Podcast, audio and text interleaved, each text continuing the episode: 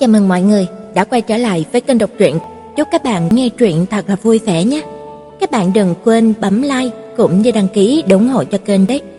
Hôm nay Ngọc Hạnh sẽ đọc tiếp phần sáu chương ba mươi lăm của bộ truyện Sợi Chỉ Hồng, Xe Duyên. Nào, và bây giờ chúng ta hãy bước vào chương ba mươi lăm các bạn nhé. Giang Ly đập gối lên đầu tôi nói: Quan Tiểu Yến, cô rốt cuộc là làm sao vậy? Được rồi, đã đến lúc mà cởi mở với nhau rồi. Con người của tôi không thích lôi thôi, dài dòng. Việc cần giải quyết thì phải giải quyết sớm. Thế là tôi thư thái, bình tĩnh ngồi dậy nói: Giang Ly, anh nói xem hai chúng ta có hợp nhau không? Giang Ly ngạc nhiên: Cái gì mà hợp nhau hay là không hợp nhau? Ý tôi nói hai chúng ta tính cách thế này có thích hợp ở cùng nhau không? Giang Ly lúc này vẫn không quên tự yêu bản thân mình. Anh ta nói: Có phải cô muốn đối lập với ý kiến của tôi không? Tôi có chút nổi khùng. Ý của tôi là anh cảm thấy hai chúng ta thích hợp làm bạn không? Giang Ly nghiêm túc suy nghĩ một lúc rồi nói: Cũng được, tôi có thể chịu đựng cô. Nhưng mà tôi không thể chịu đựng được anh. Tôi trừng mắt lên, coi như là biểu đạt sự chẳng biết làm thế nào của tôi. Dù gì anh cũng phải chịu đựng rất là vất vả, vậy thì không cần chịu đựng nữa. Giang Ly chẳng hiểu gì, nhìn nhìn tôi. Tôi nhẹ nhàng, dứt khoát trả lời: Hay là hai chúng ta ly hôn nhé. Giang Ly ngẩn ra một lúc, sau đó cong môi. Tuy chỉ là bộ dạng nửa cười, nửa không, nhưng mà ánh mắt của anh ta lại khiến cho tôi bức bối trong lòng không hiểu được. Anh ta nói: Cô nói lại một lần nữa coi. Tôi giật thót mình. Anh, anh đừng có kích động mà. Dù gì chúng ta tính cách không có hợp, anh cũng không chịu được tôi. Quan Tiểu Yến. Giang Ly cắn răng: Đây là chủ ý ai đưa ra cho cô? Tôi hơi run rẩy, lắp bắp nói: Làm sao, làm sao có thể là người khác? Tôi, tôi tự nghĩ ra. Giang Ly nheo mắt, chuyện đến tôi một tín hiệu nguy hiểm. Đầu óc của cô cấu tạo thế nào tôi hiểu rất rõ. Nếu như không phải có người xúi giục, cô nghĩ sẽ nghĩ đến chuyện ly hôn sao? Tôi, tôi kém như vậy sao? Giang Ly hơi nghiêng người, hướng về gần tôi, ngữ điệu dường như là dụ dỗ, mắt rượi nói với tôi: Nói, là ai?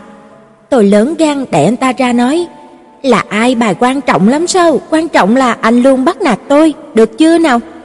Giang Ly xoa cằm, nghĩ ngợi một lát rồi nói: Được rồi, sau này tôi có thể bớt ức hiếp cô, nhưng chuyện ly hôn này thì không được. Tôi tức giận: Vì sao chứ? Giang Ly mặt dày nói: Cô đi rồi, ai nấu cơm cho tôi ăn?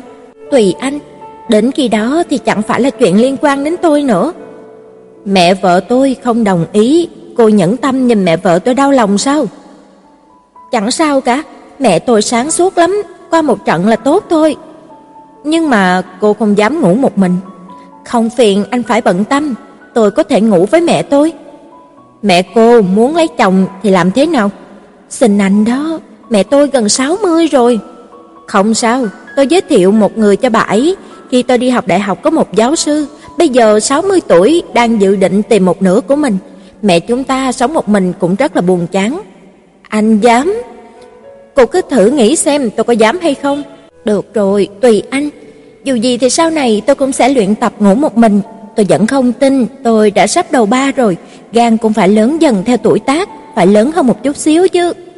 Giang Ly lại nói: Tôi còn có một chiêu cuối cùng.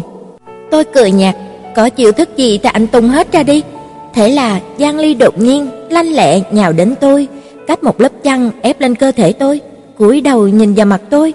Tôi nhìn thấy trong mắt của anh ta có ánh sáng, có chút lạnh lại có chút nóng, dù gì cũng rất là nguy hiểm, nguy hiểm biến thái. Thế là khí thế của tôi thoáng chốc đã thấp xuống rất nhiều. Tôi căng thẳng đến mức có chút lắp bắp: Anh, anh muốn làm gì? Giang Ly cong khóe miệng, dưới ánh đèn có chút mờ ảo, biểu hiện rõ rõ ràng thần bí lại tà ác, khiến cho tôi nhìn thấy mà sợ hãi. Anh ta đột nhiên mỉm cười, cười đến mức có thể gọi là điên đạo chúng sinh, mê hoặc vô song. Anh ta cúi đầu nhìn tôi, xa xăm nói: Hiếp trước giết sau, hay là giết trước hiếp sau, cô tự chọn đi. Khi anh ta nói, trong miệng như là treo một cột băng, trực tiếp làm lạnh không khí. Tôi sợ đến mức mà hồn lìa khỏi xác, nhắm mắt lại lớn tiếng hét: Anh xem, anh xem, anh lại ức hiếp tôi, tôi làm sao mà khổ mệnh như thế này. Tôi còn chưa nói xong, cảm thấy cơ thể nhẹ bẫng. Giang Ly đã buông tha cho tôi rồi. Thế là tôi mở mắt nhìn anh ta, sợ anh ta lại làm trò gì xấu. Lúc này Giang Ly ôm lấy chăn, ngồi quay lại vị trí của anh ta, cúi đầu nhìn tôi, nửa cười nửa không, giọng điệu hòa dịu hơn là bình thường một chút. Cô nhất định muốn ly hôn sao? Tôi quay mặt đi, không nhìn thẳng vào anh ta, cũng không nói. Giang Ly hít thở một hơi thật sâu rồi nói, được rồi, nếu như cô gặp được một người đàn ông khiến cho cô có thể an tâm gửi gắm, tôi sẽ không ngăn cản, nhưng những lý do khác thì miễn bàn. Nếu như tôi nói với Giang Ly lý do ly hôn của tôi chỉ là do tôi bị dụ dỗ, anh ta có đánh tôi không? Nhưng mà anh luôn ức hiếp tôi. Giang Ly còng môi nói, vậy cô cũng có thể ức hiếp tôi mà. Tôi thèm vào, tôi chỉ nghĩ vậy thôi, nhưng mà vấn đề là cuối cùng khi mà tôi ức hiếp anh ta, thường đều là tôi bị ức hiếp lại. Giang Ly dường như đoán được suy nghĩ trong đầu tôi, đắc ý nói, thật ra tôi không chỉ biết ức hiếp cô, tôi còn biết bảo vệ cô. Cô đừng có lúc nào cũng nhìn vào khuyết điểm của tôi. Đùa à? Bảo vệ tôi? Được thôi, tuy anh từng giúp đỡ tôi, nhưng mà đều là từ động cơ không tốt. Giang Ly giống như là đột nhiên nắm vững thuật đọc suy nghĩ của người khác, đoán trúng suy nghĩ của tôi. Anh ta mặt dày vô sỉ nói, bất luận quá trình như thế nào, kết quả vẫn không thay đổi, mà kết quả chính là tôi có thể bảo vệ cô. Tôi có chút nổi nóng, nhưng mà lại không biết phản bác anh ta như thế nào. Anh ta luôn có lý do của mình. Hơn nữa, sau khi mà anh ta làm chuyện xấu, lời nói lại luôn cảm thấy người ta cảm thấy anh ta thật sự rất là đúng đắn. Con người này thật sự vừa đáng hận lại vừa đáng sợ. Giang Ly nhìn thấy tôi có chút dao động, thế là lại nói, cô có người chồng như tôi thế này vẫn không đủ sao?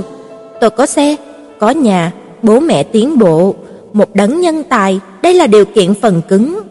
Tôi không hút thuốc, uống rượu rất ít, hơn nữa không có sở thích không tốt, đây là điều kiện phần mềm. Cô có thừa nhận không? Tôi dò dự rồi gật gật đầu. Được rồi, những điểm này tôi thừa nhận. Giang Ly được đằng chân, lân đằng đầu. Hơn nữa tôi rất thân thiện, không bao giờ chủ động cãi nhau với cô. Tôi quể quải gật đầu. Đó là bởi vì anh ta giết người không thấy máu, chửi người không dùng lời nói bậy. Tôi đối với cô cũng rất tốt mà, hơn nữa thường xuyên đưa đón cô đi làm, còn giúp cô đối phó với chồng trước. Tôi lại gật gật đầu lần nữa. Tuy anh ta kiếm được không ít lợi ích từ chuyện đó, nhưng mà miễn cưỡng coi là giúp đỡ tôi đi. Thế là Giang Ly nhướng mày, hùng dữ nói, vậy cô còn bất mãn nữa không? Tôi, tôi nhất thời không nói gì được. Giang Ly sao mà mặt dày vô sỉ như thế này, anh ta lại khoe khoang bản thân mình thành như thế này. Giang Ly không đợi cho tôi phản ứng lại, rồi nói, sở dĩ cô luôn nói tôi ức hiếp cô là bởi vì cô không đủ trọng lượng, còn không biết ngại lấy chuyện này ra mà làm lý do ly hôn à? Thế là tôi lặng lẽ tự trấn chỉnh mình, lòng dạ của tôi thật sự hẹp hòi như vậy sao? Hình như có một chút nhỉ? Giang Ly tiếp tục công kích, tôi biết cô rất có thành kiến với tôi, nhưng mà cô nghĩ xem, khi cô cần sự giúp đỡ của tôi, tôi có khoanh tay bàng quan không? Hình như anh ta ra tay tương đối là kịp thời nhỉ? Giả vờ trước mặt mẹ tôi và Hạp Tử đuổi Vu Tử Phi đi. Thế là Giang Ly đưa ra một câu tổng kết cuối cùng, quân tử hòa nhi bất đồng. Quan Tiểu Yến, tuy hai chúng ta từ trí tệ đến nhân sinh quan, thế giới quan, giá trị quan đều có một chút cách biệt nhất định, nhưng mà vẫn có thể làm được việc chung sống hòa thuận. Quan trọng là cô phải có thái độ tích cực, nếu không thì cô sẽ sống tương đối vất vả.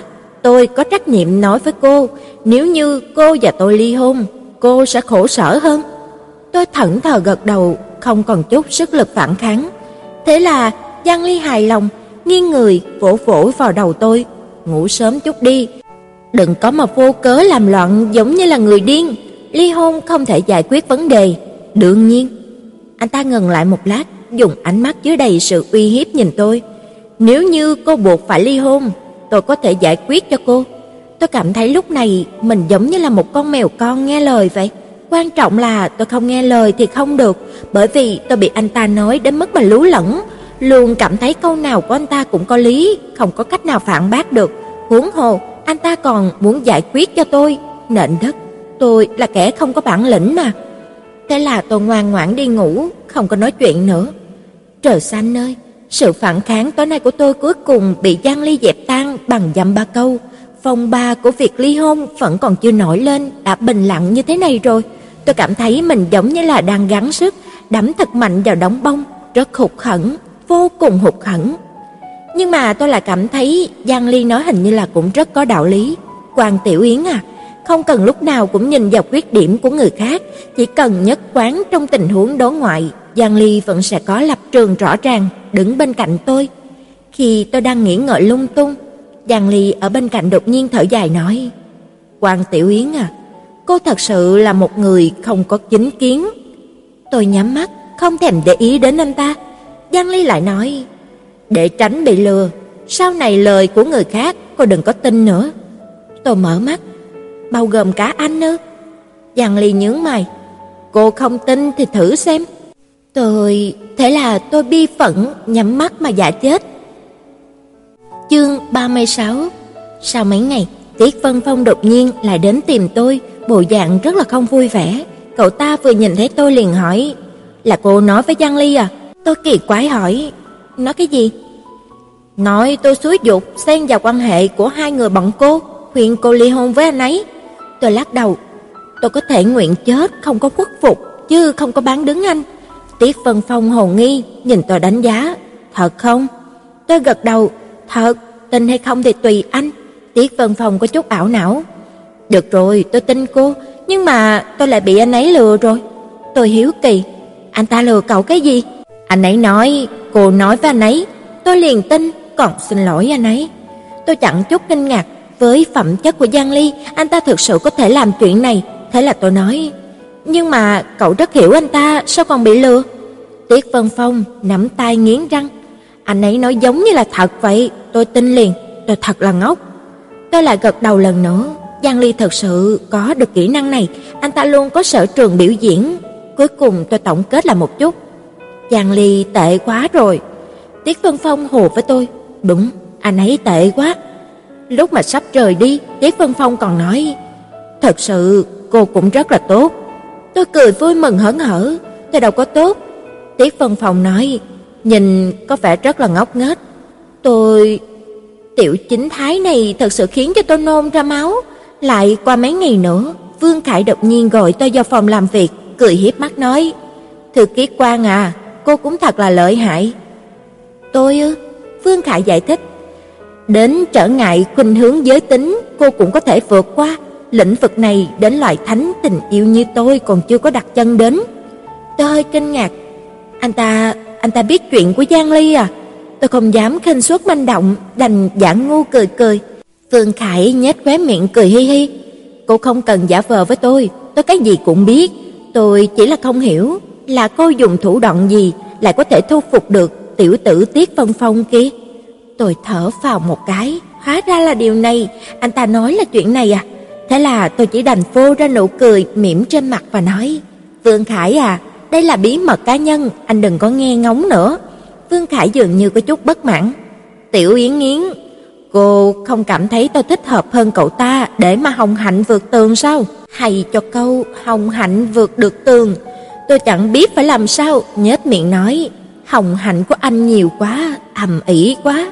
Phương Khải lại cười nói: Bây giờ chỉ có cô, cân nhắc một chút nhé. Tôi chán chẳng buồn dài dòng với anh ta, thế là nghiêm túc nói: Vương Phó Tổng à, tôi và Tiết Vân Phong thật sự không có gì. Anh cả nghĩ rồi. Đương nhiên tôi và anh cũng không thể nào có gì được.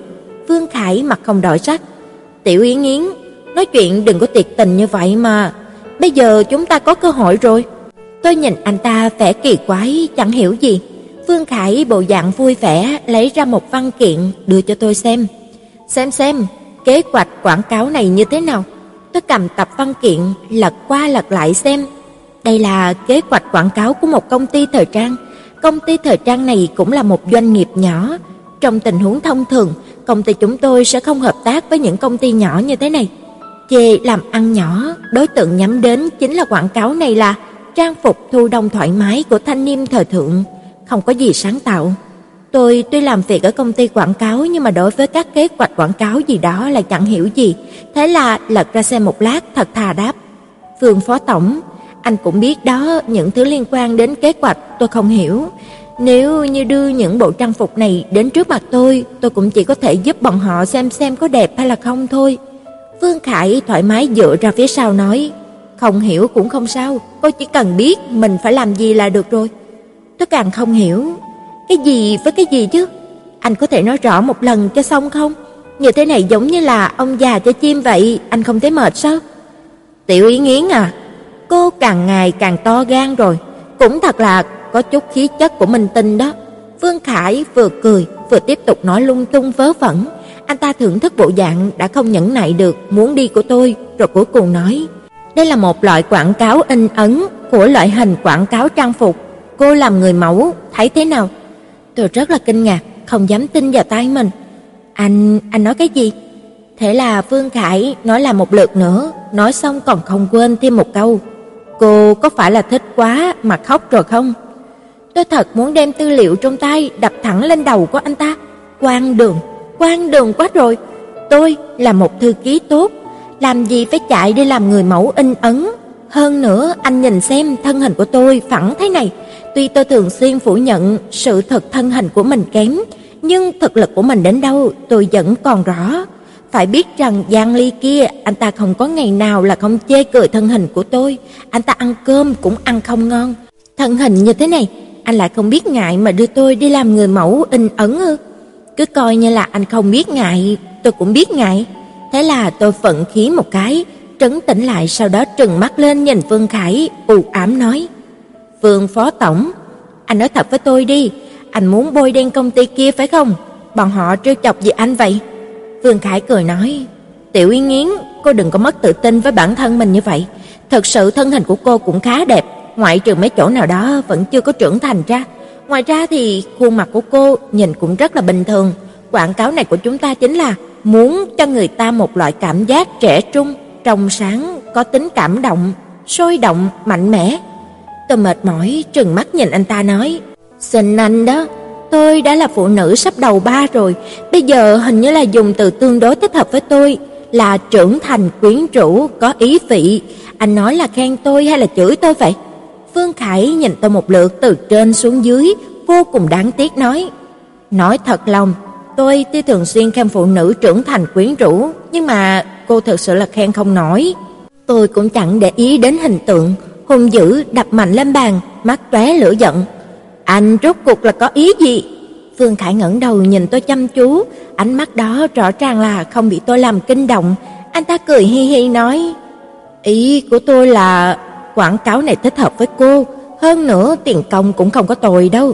Tôi nghe đến hai chữ tiền công, sắc mặt của tôi dịu xuống một chút, nhưng mà vừa nghĩ đến đối phương tự nhiên muốn tôi làm người mẫu, trong lòng của tôi không tin lắm. Thế là hỏi Phương Khải, tôi vẫn cảm thấy rất là kỳ quái, chúng ta chẳng thiếu gì người mẫu quảng cáo chuyên nghiệp, quảng cáo lần này vì sao bắt buộc phải lôi một kẻ nửa mùa như tôi đây? Ồ không, người ngoài ngành chứ. Phương Khải cười rất là mê quặc, rất khốn nạn. Thật ra tôi cảm thấy quảng cáo này rất là có ý nghĩa, liền nắm lấy. May mà khí chất của tôi đặc biệt mê lực vô biên, chinh phục được tất cả mọi người. Tôi xua tay chặn anh ta lại. Dừng dừng, chuyện này liên quan gì đến tôi chứ? Phương Khải chớp chớp mắt vẻ vô tội. Cô vẫn còn chưa hiểu sao? Tôi là nam nhân vật chính, nhưng quảng cáo này còn cần một nữ nhân vật chính nữa. Tôi vặn vặn nắm tay. Hiểu rõ rồi, hóa ra là Phương thiếu gia anh ta muốn chơi đùa, tiện tay lôi tôi vào làm nền. Con người của tôi có rất nhiều khuyết điểm, ưu điểm lớn nhất là có thể chính là da mặt dày. Chụp ảnh quảng cáo thì chụp, nhà sản xuất đã không sợ sản phẩm không tiêu thụ được, công ty không sợ làm hỏng tờ báo, thì tôi sợ cái gì? Đương nhiên rồi, nếu như không có cái gọi là tiền công hậu hĩnh của Phương Khải, nếu như anh ta không đồng ý tiền thưởng năm của tôi tăng gấp đôi, tôi có chết cũng không có đứng ở đây, mặc cho người ta sắp đặt. Để mái tóc bằng cũng khiến cho khuôn mặt của tôi nhìn càng trẻ con tròn trĩnh, trước ngực có hai chiếc bím tóc trụ xuống, trên đầu đột nhiên một chiếc mũ len đỏ, chân đi đôi giày bông màu hồng phấn. Khi tôi mặc một chiếc áo khoác ngoài kiểu lửng vô cùng đáng yêu xuất hiện trước mặt của Phương Khải, anh ta không kìm nén được vì cười. Tôi lườm mắt nhìn bộ dạng đáng đánh của anh ta, không thèm để ý. Nói thật lòng, Vừa rồi khi mà tôi đứng trước gương, nhìn dáng vẻ của mình như thế này cũng rất là xấu hổ. Dù gì cũng đã có tuổi, bây giờ nhìn dáng vẻ này, nếu như không nhìn mặt thì rất giống một cô gái nhỏ mười bảy mười tám tuổi. Phương Khải cười đủ rồi, kéo kéo hai quai của chiếc mũ lên đầu tôi rồi nói: "Tạo hình thế này không tồi đâu." Mặt tôi không đổi sắc, tôi nói: "Anh thì sao? Anh sẽ không định cứ du côn như thế này chứ?" "Đùa à, lúc đó chủ đề của quảng cáo kia e rằng sẽ biến thành nữ dũng cảm chiến đấu với con sói lớn." Phương Khải cười nói đầy vẻ tự tin: "Tôi đã thiết kế xong tạo hình rồi, cô đợi đó mà nhìn nhé." Nói rồi anh ta đi vào trong phòng hóa trang. Khi mà Phương Khải đi từ trong phòng hóa trang ra, tôi suýt chút nữa thì thốt lên, trong lòng nghĩ quả nhiên người đẹp vì lụa, lúa tốt vì phân. Anh ta trang điểm thế này coi như là một người bình thường rồi. Phương Khải chải toàn bộ tóc hất ra phía sau, lộ ra khuôn mặt hoàn mỹ. Khuôn mặt anh tuấn đó nhất thời làm giảm bớt đi mấy phần thô tục, tăng thêm mấy phần khuôn phép. Đồng thời cặp mắt kia vẫn cứ cười tủm tỉm, khiến cho người ta cảm thấy ấm áp kỳ lạ. Anh ta mặc một chiếc áo len màu nâu nhạt, trên cổ có một chiếc khăn màu đỏ vô cùng bắt mắt. Tuy nhiên, những phối hợp trên người của anh ta lại không hề lộ ra vẻ phô trương. Bên dưới là chiếc quần hết sức thoải mái, chân đi dài. Trang phục rất bình thường, kiểu tóc cũng bình thường, nhưng mấy thứ có vẻ bình thường này đặt lên người của anh ta lại khiến cho người ta không rời mắt được. Tôi nghĩ lúc đó tôi đã nói sai rồi, không phải người đẹp vì lụa, lúa tốt vì phân, mà là quần áo đẹp nhờ người, yên cương đẹp nhờ ngựa. Người ta trời sinh đã có khuôn mặt của yêu nghiệt, thân hình của người mẫu, cứ coi như là chỉ mặc chiếc quần lót vậy cũng rất đẹp rồi. Trời ơi, tôi háo sắc rồi. Phương Khải đi đến trước mặt tôi, nghiêng đầu nhỏ nhẹ cười cười với tôi. Điều này khiến cho tôi nhất thời cảm thấy khí chất của một đứa bé trai trên người của anh ta. Không phải chứ, anh ta thực sự rất là dung tục, được chưa nào? Phương Khải chọc chọc cánh tay tôi rồi cười nói: "Sao nào, rất tuyệt chứ, có phải là cô đã mê tôi rồi không?" Tôi hất cằm, gật gật đầu, rất tốt. Một câu nói mà anh ta đã lộ rõ nguyên hình rồi. Quá trình chụp ảnh tiến hành rất là thuận lợi. Tuy tôi chẳng có chuyên nghiệp gì, nhưng mà chỉ cần phối hợp tốt với người tạo hình và thợ chụp ảnh, thêm vào đó động tác biểu cảm không cần quá cứng nhắc, vậy cũng coi như là miễn cưỡng đạt tiêu chuẩn rồi. Chúng tôi chụp ảnh xong, thợ chụp ảnh hài lòng gật gật đầu rồi nói không tồi. Tuy nhiên Phương Khải kia lại tỏ ra nghiêm túc, đứng một bên oán thán: "Vậy ngày mai tôi lại phải đội mũ đỏ, đi giày hồng đến để người ta giày vò sao?" Sau này tôi liền phát hiện ra cách nghĩ của tôi lúc đó sai rồi, sai vô cùng. Tôi phải chịu giày vò không phải là ngày mai, mà là ngày mai cộng ngày kia cộng ngày kia. Phương Khải kia chơi chiếc mũ đỏ giống như là đại ca chơi trò chơi điện tử, nghiện rồi. Giày vò hơn một tuần lễ, cho đến tận sau này thợ chụp ảnh vừa nhìn thấy chúng tôi là muốn chạy trốn, anh ta mới chịu dừng lại.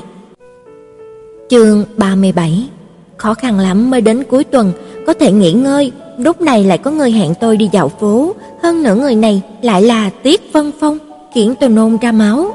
Tôi thực sự không nghĩ ra tiểu thiếu gia này vì sao lại tìm tôi đi dạo phố.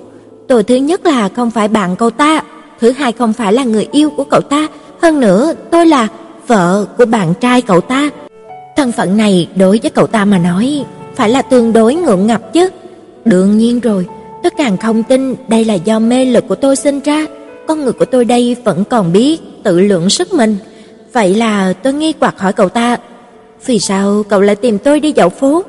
Cậu ta trả lời cụ thể mà lại mơ hồ: "Bởi vì cần cô giúp đỡ." Thế là tôi lại càng thêm nghi hoặc. Nhưng sau khi bị chính tiểu chính thái giám này nước mắt lưng tròn nhìn trong năm phút, cảm xúc của người mẹ trong lòng tôi tức thời là phát tác. Thế là tôi cắn răng đồng ý yêu cầu của cậu ta. Tiểu chính thái kêu lên một tiếng sung sướng, ôm lấy tôi còn nói: "Tôi biết ngay là cô sẽ giúp tôi mà." Tôi vùng vẫy đẩy cậu ta ra, trong lòng không hề cảm thấy khó chịu. "Xin cậu đó, cậu em trai, phiền cậu tự trọng một chút." Tiết Vân Phong thả tôi ra, trên mặt có chút thoáng khinh ghét, rồi nhìn một lượt từ trên xuống dưới, cuối cùng nhìn vào ngực tôi rồi nói: "Thật là chướng mắt." Tôi chừng hẳn, tôi tắc nghẹn, trùng rẫy, rút giấy ăn lau lau mồ hôi. Lúc này tâm trạng của tôi rất là phức tạp, rất tươi đẹp, cũng rất ưu tư.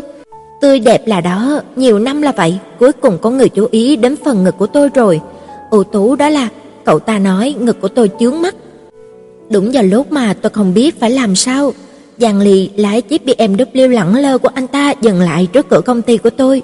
Tôi có chút ngượng ngập, thế là không đợi cho Giang Ly xuống xe, vội vàng chạy đến. Tiết Vân Phong đột nhiên từ phía sau gọi tôi lại.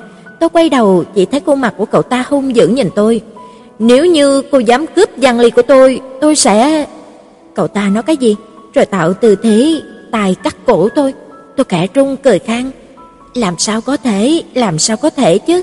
Quan Tiểu Yến tôi làm sao có thể sa đọa đến mức mà cướp người đàn ông của một người đàn ông khác? Tôi có thể bê tha như vậy hay không?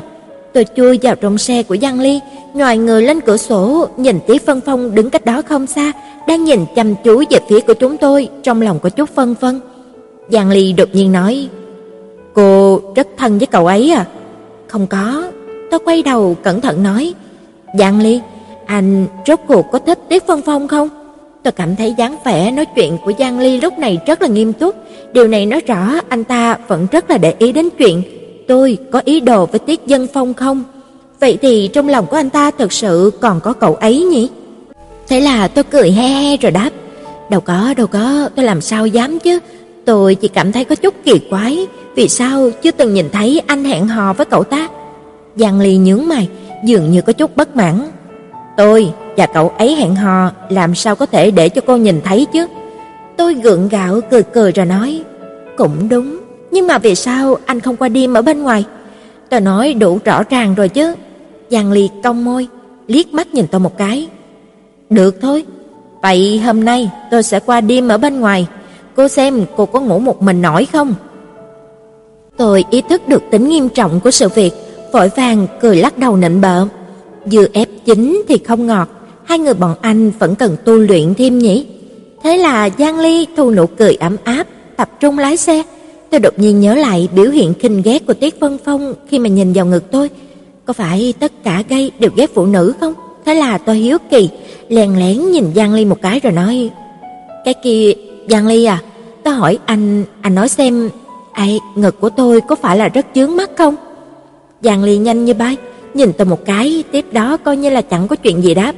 Không chướng mắt, có thể bỏ qua. Tôi... tôi lại rút giấy ăn ra lần nữa, lau nước mắt. Thứ bảy, ánh nắng mặt trời thật rạng rỡ. Tôi xuống taxi, nhìn thấy cách đó không xa, Tiết Vân Phong đang đứng trước cửa trung tâm thương mại. Đứa trẻ này bất luận lúc nào, bất luận địa điểm nào, đều thích trang điểm chu đáo, tỉ mỉ, thêm vào đó là dung mạo tinh tế, khí chất nhàn nhã của một quý công tử. Hơn nữa trên người của cậu ta có một vẻ đẹp khó phân biệt được giới tính.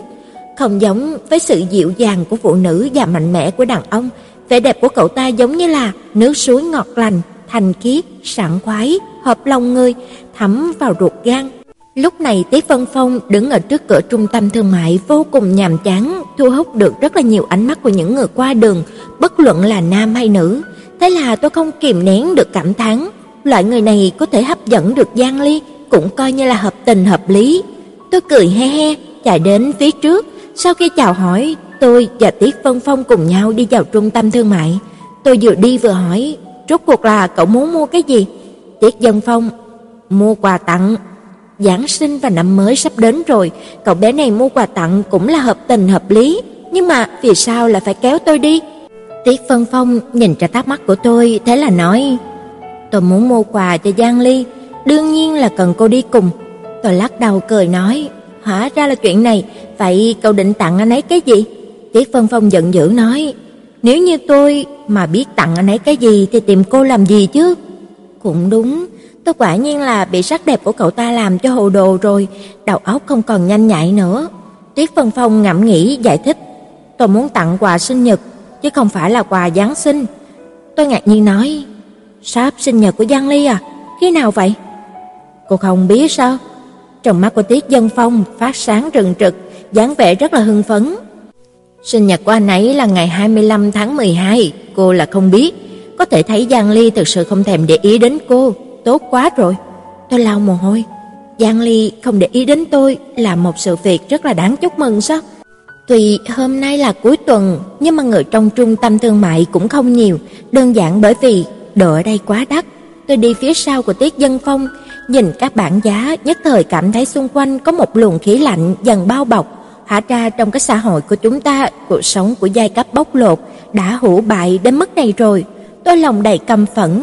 Tiết Vân Phong đột nhiên quay đầu lại nói: "Rốt cuộc cô có biết Giang Ly thích cái gì không?" Tôi xua tay: "Đùa à, đến sinh nhật của anh ấy là ngày nào tôi còn không biết. Cậu cảm thấy tôi sẽ biết anh ta thích cái gì sao? Ngoại trừ việc biết anh ta không thích ăn cay ra thì những thứ khác tôi đều không biết chút nào, được chưa?" Tiết Vân Phong cau mày: "Vậy chẳng phải tôi tìm cô là mất công tôi sao?" Tôi gật đầu: "Hoàn toàn chính xác." Tiết Vân Phong vô cùng đáng thương nhìn tôi: "Vậy bây giờ tôi phải làm thế nào?" Thiện tai, bình thường khinh bỉ không thèm để ý đến tôi, hễ cần tôi giúp đỡ là lại bắt đầu dùng mỹ nam kế, giả vờ đáng thương với tôi. Tiểu chính thái này thật sự là đáng ghét. Nhưng mà, nhưng mà dù gì tôi đã bị lừa như vậy, nhưng hãy nhìn thấy bộ dạng đáng thương của cậu ta, trái tim của tôi cũng mềm yếu hơn. Thế là tôi vỗ vỗ vào vai của tiểu chính thái, giọng điệu nặng nề nói: "Vậy thì chúng ta hỏi thẳng anh ấy không phải là được rồi sao?" Tiểu chính thái nghiêng đầu: "Muốn hỏi thì cô đi mà hỏi." Tôi không hiểu, thêm vào đó là bất mãn: "Vì sao? Rõ ràng là cậu mua quà cho anh ấy mà." Cậu ta đá chân. Tôi xấu hổ. Nói rồi dùng ánh mắt vô cùng đáng thương khiến cho người ta động lòng nhìn tôi. Tôi trùng rẩy móc điện thoại ra.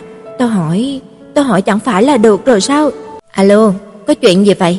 Tiếng của Giang Ly không có khó chịu lắm. May quá, may quá. Tôi cười hì hì, cố gắng dùng giọng điệu thoải mái nói: "Anh chàng đẹp trai, anh thích cái gì?" Giang Ly ở đầu bên kia trầm ngâm một hồi rồi hỏi: "Quan Tiểu Yến, cô không gọi nhầm đó chứ?" Toát mồ hôi, một chút hài hước cũng không có. Tôi đành đi thẳng vào vấn đề chính: "Giang Ly à, sắp đến sinh nhật của anh rồi, anh muốn quà gì?" "Quà?" Giọng nói của Giang Ly rất là vui vẻ, rất động lòng. Điều này chứng tỏ tâm trạng của anh ta không tồi. Xem ra tôi lựa chọn đúng thời gian rồi. Bên kia Giang Ly lại nói: "Quan Tiểu Yến, cô có bản lĩnh rồi đó." Tôi có chút không hiểu. Lẽ nào anh ta biết bây giờ tôi đang đi cùng Tiết Vân Phong sao? Cái gọi là bản lĩnh rồi là ý gì? Lạc nói tôi cố gắng chạy ra ngoài bao bạn trai của anh ta. Vậy thì đây là một câu mang giọng điệu uy hiếp rõ ràng. Tôi cảm thấy trùng mình, cẩn trọng nói: "Cái đó để sau tôi sẽ giải thích với anh. Mau nói đi, anh muốn cái gì?" Giang Ly cười đồ nói: "Tôi muốn cô, cô cho không?" Tôi nhất thời không đứng vững, suýt chút nữa ngã ngồi xuống đất. Còn mai là Tiết Vân Phong kịp thời đỡ tôi một tay.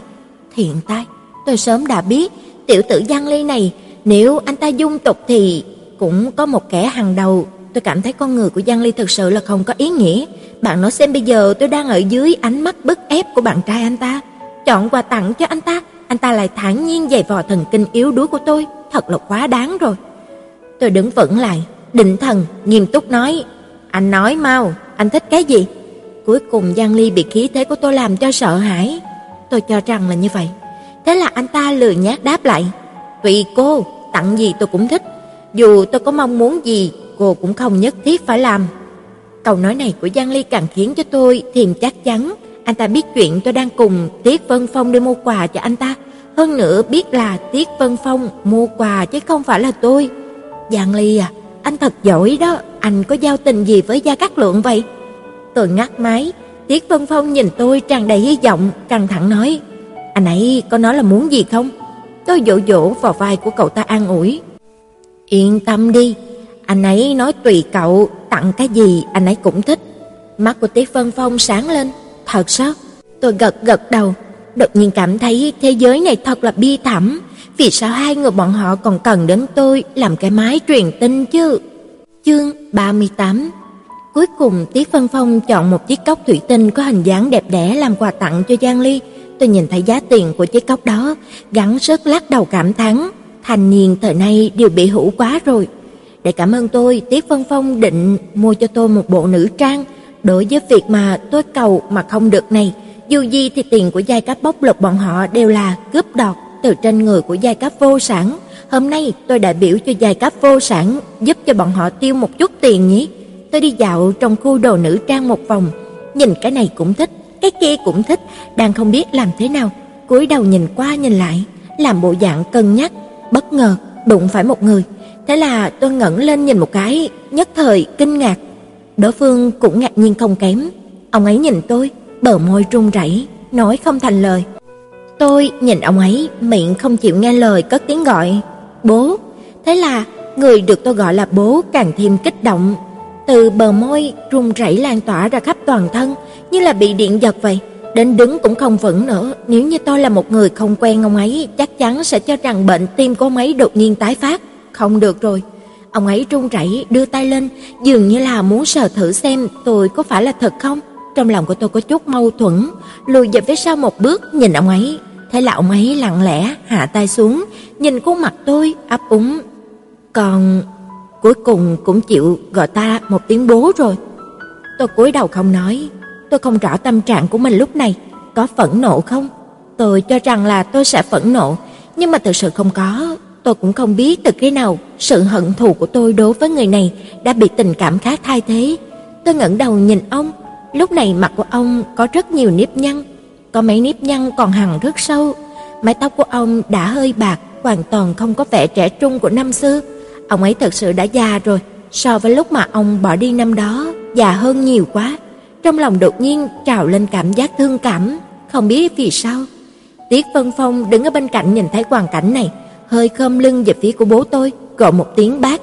Bố tôi gật đầu với Tiết Vân Phong, sau đó thì nhìn tôi, trong ánh mắt có một thứ gì đó không thể rõ ràng đang chảy thành dòng. Lúc này một người phụ nữ trung niên đi đến bên cạnh cô ấy, kéo tay hỏi: Anh nhìn xem em mặc bộ này có đẹp không? Ông ấy quay lại nhìn bà ta một cái, chiếu lệ nói: Đẹp lắm, đẹp lắm. Lúc này người phụ nữ trung niên cũng phát hiện ra chúng tôi rồi. Bà ta nhìn chúng tôi một chút, sau đó hướng ánh mắt nghi vấn đến ông ấy. Ông ấy buông tay của bà ta, nói: Đây là Tiểu Yến. Người phụ nữ kia gật đầu thân thiện với tôi. Tôi cũng đành cười cười với bà ta, gọi một tiếng gì. Không khí nhất thời có chút ngượng ngùng. Người phụ nữ trung niên kia mượn cớ đi thay đồ rồi rời đi. Tôi nhìn theo bóng lưng của người phụ nữ đó, nói với bố tôi: Thế nào? Ở bên cạnh một bà vợ giàu có ư? Ông ấy cười khổ: Bà vợ giàu có làm sao mà thích bố chứ? Nói rồi ông ấy lại giải thích: Chỉ là bố có vận khí tốt, kiếm được một khoản mà thôi. Thế là tôi chẳng biết nói gì nữa. Ông ấy đột nhiên nói: Vậy thì chúng ta xuống quán cà phê bên dưới ngồi một lát nhé. Trong giọng điệu tràn đầy sự mong đợi, tôi nhất thời không nỡ từ chối. Trong ký ức rất ít khi mà nghe thấy ông ấy nói những lời như thế này. Tiết Vân Phong quay về trước. Tôi và bố tôi cùng ngồi trong quán cà phê ở tầng một khu thương mại. Ngồi một lúc lâu, cuối cùng thì ông ấy cũng lên tiếng: Gần đây còn sống tốt chứ? Cũng được à. Giang Ly là đứa không tồi, phải biết trân trọng nhé. Con trân trọng, anh ấy cũng chưa chắc biết trân trọng.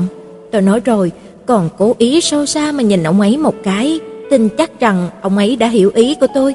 Thế là ông ấy thở dài nói: Tiểu Yến, bố biết con không muốn tha thứ cho bố, nhưng mà con đã từng nghĩ chưa? Nếu như lúc đầu bố không ly hôn với mẹ của con, vậy thì bây giờ chúng ta sẽ như thế nào?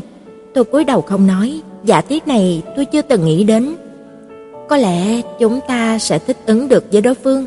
Nhưng bố và bà ấy kết hôn được gần hai mươi năm, chưa từng có xích mích. Con cảm thấy thêm mười năm nữa, xác suất của chúng ta tiếp nhận được đối phương lớn như thế nào? Tôi cau mày: Phiền bố đừng có tìm cớ cho việc phản bội của mình nữa.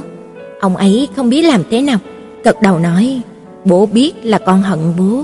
Cách nghĩ của đứa trẻ như con dễ dàng bị tuyệt đối quá, trong mắt không thể dung nạp được một nửa hạt cát.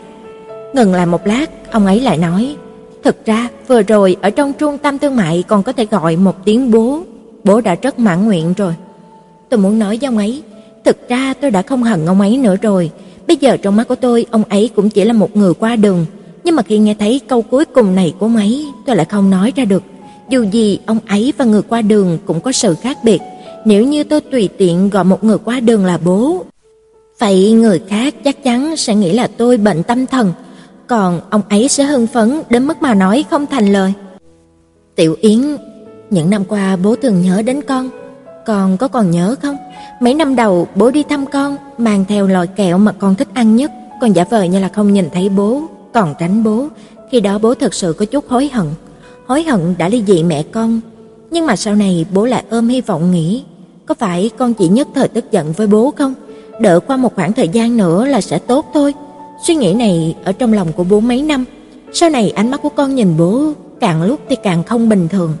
Bố cũng coi như là hiểu rồi, con hận bố, hận đến tận xương tủy. Khi đó bố vô cùng buồn bã, nhưng lại không dám đi gặp con, sợ con nhìn thấy bố sẽ không vui. Trong lòng của tôi dường như có một thứ gì đó đang quấn lại với nhau thật là khó chịu. Thế là tôi nói, những chuyện của quá khứ xa xôi, bố đừng có nhắc lại nữa. Nói rồi tôi buồn. Không được, Tiểu Yến, bố đã nghĩ rồi. Bố buồn mười năm rồi, con chỉ buồn một chút này thôi. Nghe bố nói một chút nhé, có lẽ sau này chúng ta không có cơ hội gặp, nói chuyện như thế này. Hôm nay con đồng ý ngồi với bố một lát. Bố cũng rất là bất ngờ. Thật sự, trước đây con đến nhìn cũng chẳng thèm nhìn bố lấy một cái. Thật sự con không biết bố muốn gặp con nhiều như thế nào đâu, nhưng mà bố lại sợ con không vui khi mà nhìn thấy bố, cho nên cũng không dám đi tìm con. Thật là mâu thuẫn. Có khi mẹ của con gửi một số bức ảnh của con cho bố. Những chuyện này con không biết nhỉ? Bố nghĩ rằng bà ấy không dám nói cho con biết. Thật ra có một khoảng thời gian bố cũng nghĩ, không hiểu vì sao rõ ràng ly hôn là bố và mẹ con, hai đương sự ly hôn đều có thể hòa bình, dẹp bỏ mâu thuẫn, chiến tranh để sống im đẹp, mà con gái vì sao luôn thâm thù khổ hận với bố. Sau này mẹ con nói cho bố, đây là yêu càng sâu thì hận càng nhiều, vì con quá để ý. Lý do này khiến cho bố vui mừng mấy ngày liền. Mấy năm nay bố luôn nằm mơ gặp được con, gặp con của các giai đoạn khác nhau. Khi con mới tập đi, cả bàn tay nắm đầy một ngón tay của bố, cẩn trọng cất bước đi. Khi bố kéo bàn tay nhỏ của con đi bộ trong tiểu khu, ông Trương nhà hàng xóm mỗi lần nhìn thấy chúng ta đều sẽ nói bố đang lừa con gái. Mỗi lần mơ giấc mơ này, bố luôn cười khi tỉnh dậy, làm cho người bên cạnh giật thót mình. Còn nữa, con thì ngữ văn không đổ, mỗi lần con đều giấu sau lưng mẹ, bảo bố ký tên vào sổ điểm cho con. Con biết bố không nỡ mắng con, thành tích ngữ văn của con cao nhất là có một lần được sáu mươi lăm điểm nhỉ. Lần đó giáo viên hình như là còn chấm nhầm một câu, thực ra con có thể thi được tới sáu mươi bảy điểm. Bố nhớ khi đó con vì hai điểm này suýt chút nữa đã khóc, phận là bố mua kem cho con mới dỗ dành được con. Còn nhớ có một cậu con trai trong lớp khi mà con học trung học phổ thông đưa thư tình cho con không? Khi đó con không cẩn thận bị bố nhìn thấy. Bức thư từ chối đó vẫn giống như là bố giúp con viết vậy. Bức thư tình của cậu con trai kia còn đưa cho bố vứt, thật ra bố vẫn để lại đến bây giờ. Tôi cảm thấy cổ họng tắc nghẹn lại, mắt cay cay cố kìm nén. Bố đừng có nói nữa được không? Những việc này đã xưa lắm rồi. Tiểu Yến, chuyện bố và mẹ con ly hôn cũng đã trôi qua nhiều năm như vậy rồi, con chẳng phải cũng nhớ mãi không quên sao? Bố biết là con hận bố. Người cắt ngang lời ông, con đã không hận bố nữa rồi. Ông ấy mở to mắt nhìn tôi. Còn nói cái gì? Tôi khịt khịt mũi, ngẩng đầu cố kìm nén nước mắt. Con đã không hận bố nữa rồi. Thật sự con luôn muốn hận bố, nhưng mà đã hận không nổi nữa rồi. Đã qua nhiều năm như vậy rồi, bố và mẹ con đều sống rất tốt. Ông ấy kích động gọi tôi một tiếng, Tiểu Yến, nói không nên lời nữa. Tôi tiếp tục nói, trước đây con vẫn luôn cảm thấy một người đàn ông rời bỏ một người phụ nữ là một chuyện rất là tàn nhẫn. Nhưng mà sau này nghĩ lại, dường như cũng không có nghiêm trọng như vậy. Mẹ con không giống bố, sống còn tự tại hơn so với khi mà bố còn ở bên cạnh. Con cảm thấy nếu như bà ấy tiếp tục ở với bố, có thể thực sự không được sống thoải mái như bây giờ. Còn vua Tử Phi, lúc đầu con cho rằng không có anh ta con sẽ không có cả cái thế giới. Nhưng mà sau này thì sao? Bây giờ con sống rất tốt. Còn vua Tử Phi khi gặp lại con trong cùng một công ty đều lặng lẽ rời đi. Giang Ly nói con người con quá cực đoan. Lúc đó con không tin, nhưng mà bây giờ nghĩ lại thực sự là như vậy. Thật ra con nên sớm bỏ những chuyện này, thực sự không phải là chuyện gì to tát cả. Một người sống hạnh phúc hay không quyết định bởi thái độ sống của chính bản thân của anh ta. Ông ấy gật gật đầu, kích động nhìn tôi. Tiểu Yến, con đã trưởng thành hơn nhiều rồi. Tôi cười với ông ấy. Cuối cùng có người nói tôi trưởng thành rồi. Để cho bọn Giang Ly và Phương Khải kia đi chết hết đi nhé. Bố đẻ của tôi mới là người hiểu tôi nhất. Ông ấy có chút do dự. Vậy thì yên tâm đi, Bố vẫn là bố của con, hơn nữa mãi mãi là như vậy. Ông ấy vui mừng nắm lấy tay tôi, mắt long lanh.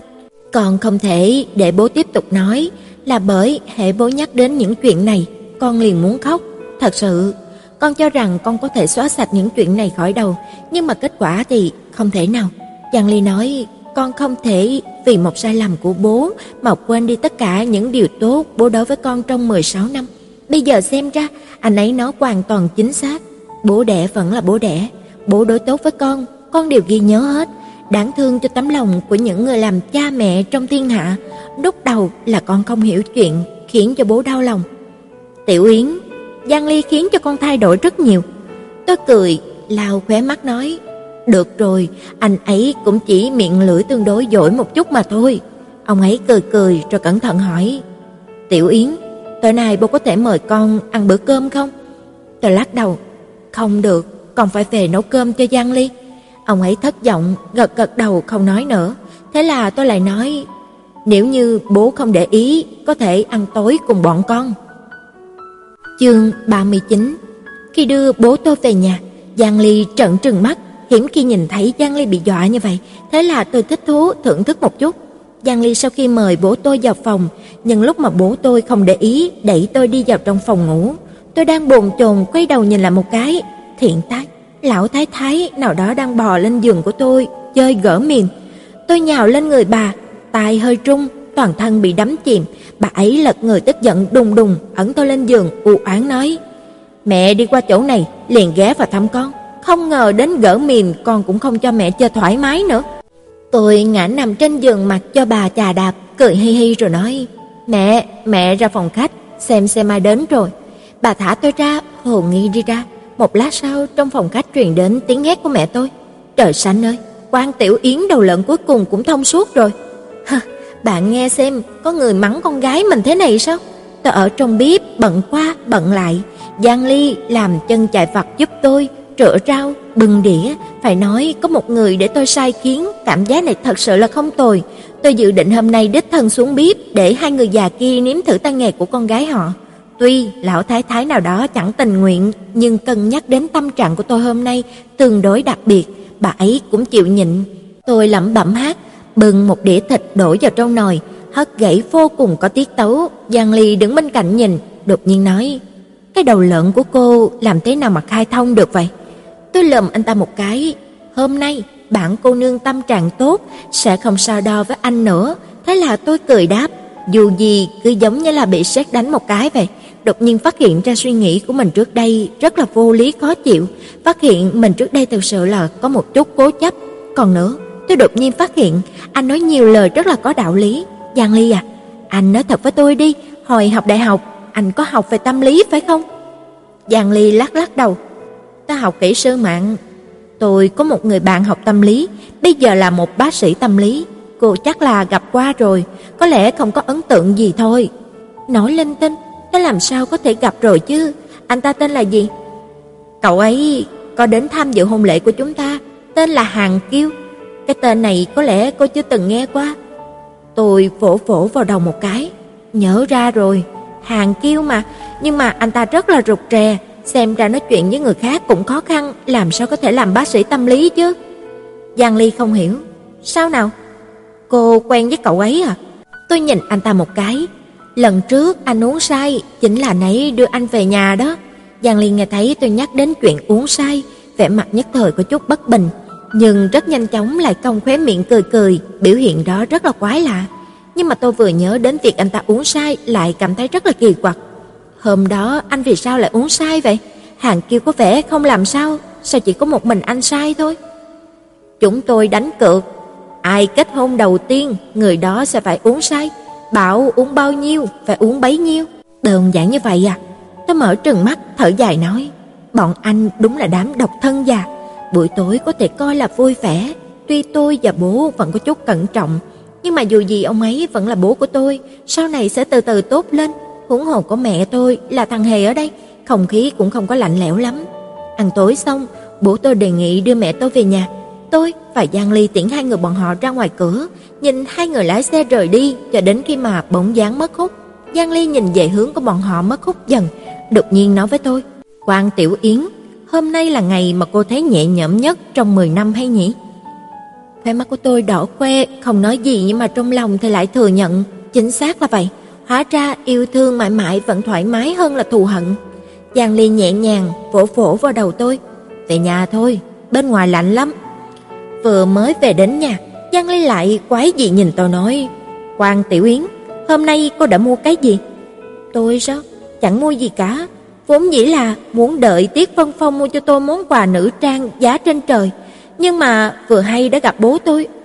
Vậy cô định mua gì cho tôi? Sao? Tôi không hiểu. Mua đồ cho anh ta à?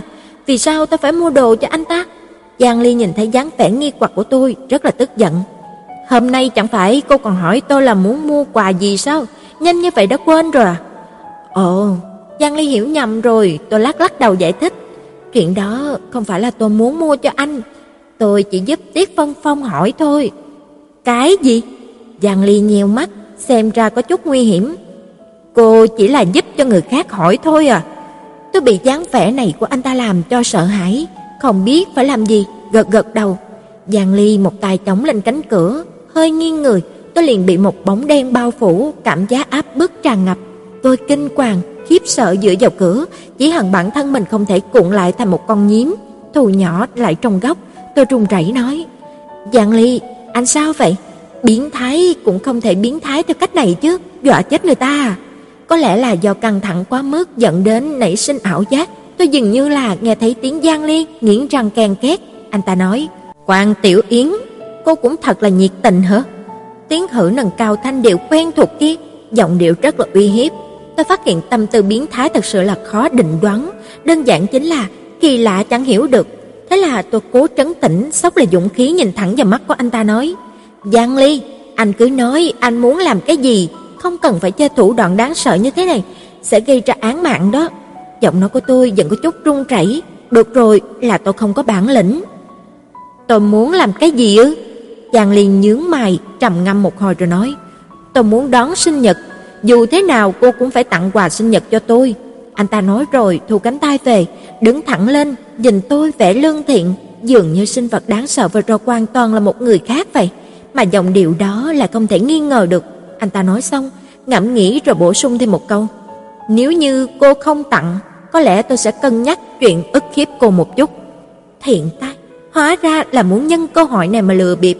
Tôi lau mồ hôi, bất mãn nói, dựa vào cái gì mà tôi phải tặng quà cho anh chứ? Phải tiêu tiền đó, anh có biết không? Giang Ly nói rất là thản nhiên, đầy lý lẽ, cô là vợ của tôi. Tôi càng không phục, anh vẫn là chồng của tôi đó, sao sinh nhật của tôi không thấy anh tặng quà? Giang Ly lại nói, vậy ngày mai tôi sẽ buồn. Tôi không nói được gì, sinh nhật của tôi vào tháng tám mà đến tháng mười hai anh bù quà cho tôi, anh cũng không biết ngại hay sao mà còn làm. Thì tôi là đầu bếp của Giang Ly, nhưng mà đầu bếp vào hai ngày thứ bảy và chủ nhật vẫn có thể ngủ nướng, không cần làm bữa sáng. Đối với kiến nghị vô cùng nhân tính này của tôi, Giang Ly lựa chọn đồng ý. Anh ta rất ít khi trọng lượng như thế này. Thế là chủ nhật tôi đưa ra chủ ý ngủ nướng một trận thật đã, đến cả phần mất đi của ngày thứ bảy cũng bù lại thế. Nhưng mà trời thì không có chiều lòng người. Buổi sáng chủ nhật, khi tôi đang nằm mơ thấy mình xử lý Giang Ly, lại có người không ngừng lắc lắc tay tôi, lai rồi lai, lắc rồi lắc. Tôi không nhẫn nại lật người, tiện miệng nói một câu, đừng có làm loạn. Thế là lại ngủ tiếp. Giọng nói mát trời của Giang Ly từ phía trên truyền đến, Quan Tiểu Yến, cô còn không dậy, tôi sẽ lột quần áo của cô. Anh dám? Anh phản rồi. Giang Ly dường như là biết thuật đọc lòng người. Cô xem tôi có dám hay không?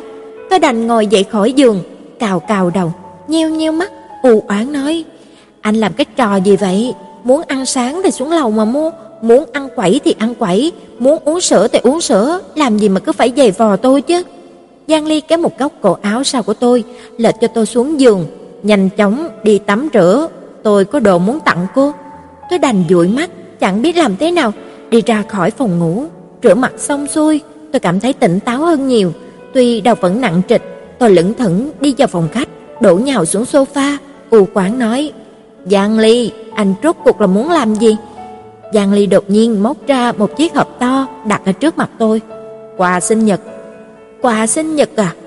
Tôi mơ mơ màng màng nhìn anh ta, đột nhiên vỗ vỗ vào đầu, nhớ ra rồi, hôm qua Giang Ly hình như là có nói muốn mua quà sinh nhật bù cho tôi. Ây da, tôi sinh nhật của tôi đã qua được bốn tháng rồi. Được rồi, dù gì người ta đã có ý tốt tặng quà, vậy thì tôi cũng đành tự nhiên mà nhận lấy. Thế là tôi nhận lấy hộp quà kia, mở ra, chiếc hộp đó nặng trịch, không biết bên trong đựng cái gì nhỉ. Thứ đồ có thể khiến cho Giang Ly trong thời gian ngắn như thế này mà làm được, không phải là gặp chứ. Mà nhìn độ cao, dài, trọng của chiếc hộp kia, nếu như là gạch, chắc không chỉ là một viên. Nghĩ đến đây, bàn tay mở chiếc hộp của tôi dừng lại, một chút băn khoăn nhìn Giang Ly. Giang Ly không hiểu. Sao vậy? Tôi hắn hắn giọng nói với Giang Ly. Giang Ly, anh nói cho tôi biết trong này là cái gì đi. Giang Ly nhìn chiếc hộp, ánh mắt lóe lên. Cô mở ra là biết ngay thôi, bên trong không có thuốc nổ đâu. Tôi do dự nói, vậy bên trong thật sự không có gạch đúng không? Quan Tiểu Yến. Giang Ly dường như là nghiến răng phát ra ba từ này. Tôi phát hiện lớn chuyện rồi, không tốt rồi. Thế là vừa cười nịnh bợ, giải thích chỉ là đùa một chút thôi, vừa nhanh nhẹn mở chiếc hộp. Sau đó tôi ngẩn ra, một chiếc laptop siêu mỏng màu trắng nằm trong hộp, giống như là một mỹ nữ thiên liêng thanh khiết nằm trong chiếc giường lớn. Xin thông cảm cho trình độ ngữ văn của tôi, cầu so sánh có thể đạt được đến trình độ này đã là cực hạn của tôi rồi. Tôi trùng rẫy vuốt ve vỏ ngoài màu trắng của quả táo bị cắn một miếng kia, kích động hỏi Giang Ly, thứ đồ này rất là đắt phải không? Giang Ly giả vờ phong độ, không cần để ý đến vấn đề giá tiền. Cô rất vui phải không? Tôi gắng sức gật gật đầu. Đúng vậy, vui đến mức mà sắp khóc rồi. Nhưng mà Giang Ly, anh tặng tôi thứ đồ đắt thế này, vậy khi đến sinh nhật của anh tôi phải cần... Giang Ly nhanh chóng thò mặt đến. Cô thích hay không? Nói rồi liền muốn cướp chiếc máy tính lại. Tôi nhanh tay ôm chiếc máy vào trong lòng, cười hì nói, vậy thì cảm ơn anh nhé. Giang Ly nhìn lướt qua tôi một cái, bộ dạng khinh bỉ tính toán của tôi. Anh ta nghiêng mặt nói, thật ra quà không nhất định phải đắt, chỉ cần có lòng là được rồi. Đương nhiên, anh ta nói rồi, sắc bén chuyển đề tài, mát mẻ nhìn tôi một cái, nếu như cô không định có lòng, vậy thì ném tiền mạnh vào nhé. Tôi có lòng, tôi nhất định là có lòng mà. Nhưng mà do tôi nhận đủ sự lăng nhục biến thái này, thế là định tìm lại thế cục trên phương diện ngôn ngữ. Giang Ly à, loại người như anh đón sinh nhật như thế nào? Sự ra đời của anh đơn giản là sự bắt đầu của thế giới hắc ám. Giang Ly không chịu yếu thế. Vậy sự ra đời của cô chính là sự thụt lùi của văn minh nhân loại. Tôi... thiện tai, chửi người ta lại có thể chửi đối xứng cả câu thế này à? Giang Ly à, anh chính là đồ biến thái mà. Chương bốn mươi. Hôm nay tan làm, tôi vừa ngồi vào trong xe của Giang Ly thì phát hiện không khí chẳng có thân thiện gì. Mặt của Giang Ly phảng phất như là nước hồ của thu vậy, khiến cho người ta trong thoáng chốc nảy sinh sự cảm giác lạnh lẽo. Anh ta lái xe không liếc ngang liếc dọc như mọi khi, dường như là không buồn để ý đến tôi, đến chăm chọc tôi cũng không có ý định. Tôi thấp thỏm không nói gì. Tôi cảm thấy Giang Ly hôm nay chắc chắn chịu thiệt với ai rồi. Bây giờ đang tức giận, tuy tôi không dám nói chuyện với anh ta, nhưng mà tôi vẫn khâm phục cả hiếu kỳ người có thể khiến cho Giang Ly tức giận như thế này. Tôi thật sự rất là muốn gặp gỡ người kia một lần, nếu như có thể, có lẽ bái anh ta làm sư phụ cũng chưa biết chừng. Nhưng mà tôi đột nhiên nhớ đến một vấn đề khác, tâm trạng Giang Ly xấu như thế này, chắc chắn cần phải xả giận. Nếu như anh ta xả giận, vậy tôi chính là cái hũ trút giận xui xẻo kia, muốn khóc cũng không ra nước mắt. Sao tôi lại bi thảm như thế này chứ? Quả nhiên, vừa mới đến nhà, Giang Ly bắt đầu bới móc. Anh ta dựa vào cửa, mặt lạnh tanh, nhìn tôi trên sofa nói, Quan Tiểu Yến, cô không có lời nào muốn nói với tôi sao? Tôi tuy sợ anh ta ức hiếp, nhưng mà tôi lại vô cùng phản cảm hành vi bới móc của anh ta. Thế là mặt không chút biểu cảm, phản kích, Giang Ly, anh cũng không có lời nào muốn nói với tôi sao? Giang Ly đi đến, vứt một cuốn tạp chí xuống trước mặt của tôi. Xem, trang thứ bảy, kiệt tác của cô. Tôi cảm thấy rất là kỳ lạ, lật cuốn tạp chí tìm trang thứ bảy, thế là hiểu ra. Trang thứ bảy là một bức ảnh quảng cáo, đầy kính cả trang, là trang phục kết hợp, đầy sự bổ sung cho nhau giữa hai người, là tôi và Phương Khải, cả khuôn mặt cười rạng rỡ. Tôi lần đầu tiên phát hiện, hóa ra tôi cười cũng rất là rạng rỡ mà. Hơn nữa, ánh mắt và sự biểu đạt tình cảm của Phương Khải kia cũng rất là khá. Anh ta cúi đầu động lòng, nhìn chiếc mũ đỏ đó, trong ánh mắt kia có sự ấm áp, còn có chút nóng bỏng, còn có chút chiều chuộng. Nếu chỉ nhìn bức ảnh này, tuyệt đối sẽ không có người tin đây thực sự chỉ là một con sói thích đùa cờ phụ nữ. Thế là tôi thưởng thức bài quảng cáo này, chân thành cảm thán nói: bức ảnh này chụp thành công quá, tôi phải cất giữ, lưu làm kỷ niệm, thuận tiện có thể lấy nó ra mà sỉ nhục Vương Khải một chút. Tôi vừa nói xong, Giang Ly đột nhiên cướp lại cuốn tạp chí, cười nhạo nói: đều là Hồng Hạnh vượt tường mà còn hiên ngang như vậy à? Toát mồ hôi, anh ta nói cái gì vậy? Ai là Hồng Hạnh vượt tường? Ai? Tôi bị Giang Ly nói cho có chút sợ hãi, phản bác: chụp ảnh quảng cáo chính là Hồng Hạnh vượt tường sao? Xin anh có chút kiến thức bình thường được không? Giang Ly: chụp ảnh quảng cáo mà cười vui vẻ như vậy sao? Tôi cảm thấy Giang Ly không thể nói chuyện cùng được, thế là xua xua tay nói: được rồi, được rồi, tôi biết anh trong lòng không vui, đồ dùng dụng cụ của nhà bếp tùy anh đập, đừng có tìm tôi gây phiền phức là được. Hơn nữa, tôi cứ coi như là Hồng Hạnh vượt tường thì có liên quan gì đến anh chứ? Tôi... Giang Ly muốn nói lại thôi, ngừng lời, cuối cùng nói: tôi chỉ là đột nhiên phát hiện phẩm vị của cô còn thấp hơn cả i kiu của cô. Tôi lạnh lùng hừ một tiếng nói: tôi rất là hoài nghi, có phải là anh rất là đố kỵ với tôi không? Nói thật lòng nhé Giang Ly, cả đời này có phải là anh chưa từng được lên tạp chí không? Đương nhiên ngoại trừ làm quen, xin việc. Nói ra thì tôi không chỉ lên tạp chí rồi, còn chụp ảnh quảng cáo đẹp như thế này. Còn... Tôi nói đến đây thì dừng lại, đứng dậy, vỗ vỗ vào vai của Giang Ly, lời lẽ sâu xa: nói thật lòng, tôi rất hiểu tâm trạng của anh, dù gì mọi người đều là bình thường, thật sự muốn nổi tiếng rất khó.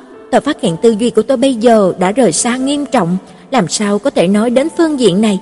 Anh đừng có hỏi tôi nghĩ như thế nào, tôi cũng không biết là tôi đang nghĩ gì. Chẳng hiểu sao tôi lại nói thế này, có thể là giấc mộng của ngôi sao khi mà tám tuổi. Dù gì, đại đa số con người trong nơi sâu thẳm nhất của trái tim đều hy vọng một người khác chủ ý. Đương nhiên, với sức ảnh hưởng của việc tôi chụp quảng cáo, xác suất mà nổi tiếng cơ bản cũng là con số không. Giang Ly nghe thấy lời của tôi nói, cười nhạt một tiếng, hất tay tôi ra, nói: chụp ảnh quảng cáo hạng hai, đăng lên tạp chí hạng ba, cô đã thành thế này rồi. Nói thật lòng nha, tạp chí loại này tôi chẳng có thèm lên. Tôi gật đầu vẻ rất là nghiêm túc. Ăn không được lại chê nho xanh. Giang Ly xoa cằm suy tư một lát, đột nhiên nói: thực ra lên tạp chí cũng chẳng phải là chuyện khó khăn gì. Tôi cảm thấy câu nói này của anh ta rất là buồn cười. Đâu à, không tin thì chúng ta đánh cược đi. Cược thì cược, Giang Ly nói, nhấc cuốn tạp chí kia lên, tiếp đó ghét bỏ ném sang một bên. Một tạp chí cấp độ cao hơn so với cuốn tạp chí này, cô tùy ý chọn một loại đi. Nếu như tôi có thể lên báo, vậy thì cô thua. Được, tôi vẫn còn chưa tin. Anh thật sự cho rằng mình giỏi lắm sao? Tôi cảm thấy Giang Ly đã tự yêu bản thân mình đến mức mất lý trí rồi. Nhưng mà cân nhắc đến việc anh ta có khả năng bán được sách, thế là tôi lại nói: không được học tôi chụp ảnh quảng cáo, anh phải có bài phỏng vấn đặc biệt. Giang Ly chẳng thèm nghĩ ngợi liền gật đầu: không thành vấn đề. Tôi có chút chột dạ, sợ Giang Ly thực sự có bản lĩnh này. Thế là: vậy thì chọn thời trang Z Z đi. Giang Ly đồng ý dứt khoát hơn: được, cứ chọn tạp chí này đi. Lúc này tôi có chút nghi hoặc, lẽ nào Giang Ly này điên rồi? Anh ta không biết các chuyên mục của thời trang Z Z cao như thế nào sao? Phải nói là thời trang Z Z là tạp chí thời trang hàng đầu trong nước. Có thể được phỏng vấn đặc biệt ở tạp chí này đều là những nhân vật nổi tiếng, thành công, hơn nữa còn vô cùng có phẩm vị. Đương nhiên độ nhạy cảm đối với thời trang cũng phải rất là cao. Tôi nhìn Giang Ly, lắc lắc đầu. Thật sự Giang Ly giống như là một thanh niên không có nghề nghiệp hơn. Vậy thì nhân vật nổi tiếng thành công, nếu anh ta thật sự là một nhân vật nổi tiếng thành công gì đó, vợ của anh ta tôi cũng nên biết chứ nhỉ? Hơn nữa, phẩm chất của anh ta, anh ta ngoại trừ có chút bệnh sạch sẽ, không thích ăn cay ra, những thứ khác đều chẳng có gì đặc biệt. Hơn nữa anh ta đến nước qua cũng chẳng thích. Thế là điều kiện này cũng được. Cuối cùng độ nhạy cảm của thời trang. Đùa à, người có độ nhạy cảm với thời trang cao, ai lại lấy một cuốn tạp chí hạng ba để mà diễu võ dương oai với tôi? Thế là thời trang mà Giang Ly chẳng có chút quan hệ nào với nhau. Tóm lại, Giang Ly toàn thân từ trên xuống dưới duy nhất có được một chỗ đáng nói chính là thân hình. Nếu thời trang xét xét là một tạp chí kích tình, vậy thì có lẽ trên một trang nào đó sẽ xuất hiện bóng dáng của tiểu công này. Đương nhiên, rất có khả năng là quần áo không che nổi cơ thể. Thế là tôi đắc ý cười, anh cứ đợi mà nhận thua đi. Thời trang xét xét bất kỳ người nào cũng có thể tùy tiện đưa lên sao? Giang Ly chẳng thèm để ý, bắt đầu cân nhắc đến vấn đề đánh cược. Phải lấy cái gì ra để mà đánh cược đây? Cô thích nhất là thứ gì? Tôi chẳng chút do dự đáp. Tiền. Được, chúng ta cứ dùng toàn bộ tiền trong ngân hàng của các bên đưa ra đánh cược nhé.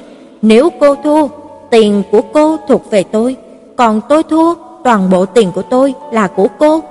Tôi hít một hơi khí lạnh. Giang Ly bộ dạng tự tin như thế này khiến cho tôi phát hoảng. Anh ta, anh ta chắc là sẽ không quen chủ biên của thời trang xé xét thì đó chứ. Tôi nghĩ đến đây do dự hỏi, Giang Ly à, anh nắm chắc bộ phỏng vấn đặc biệt của tạp chí kia có đúng không? Giang Ly lắc đầu. Không có, tôi chẳng hiểu gì về tạp chí kia cả. Tôi không tin. Vậy thì sao anh còn muốn đánh cược với tôi? Anh không sợ thua sao? Tôi cảm thấy lên tạp chí chắc chẳng phải là chuyện gì khó đâu. Được rồi, tư duy của kẻ biến thái và người bình thường không giống nhau, đặc biệt là một kẻ biến thái tự yêu mình. Điểm này tôi có thể lý giải. Cho nên tôi ngoài sự khinh thường cũng không có đi nghiên cứu tìm hiểu sâu về cấu tạo đại não của Giang Ly.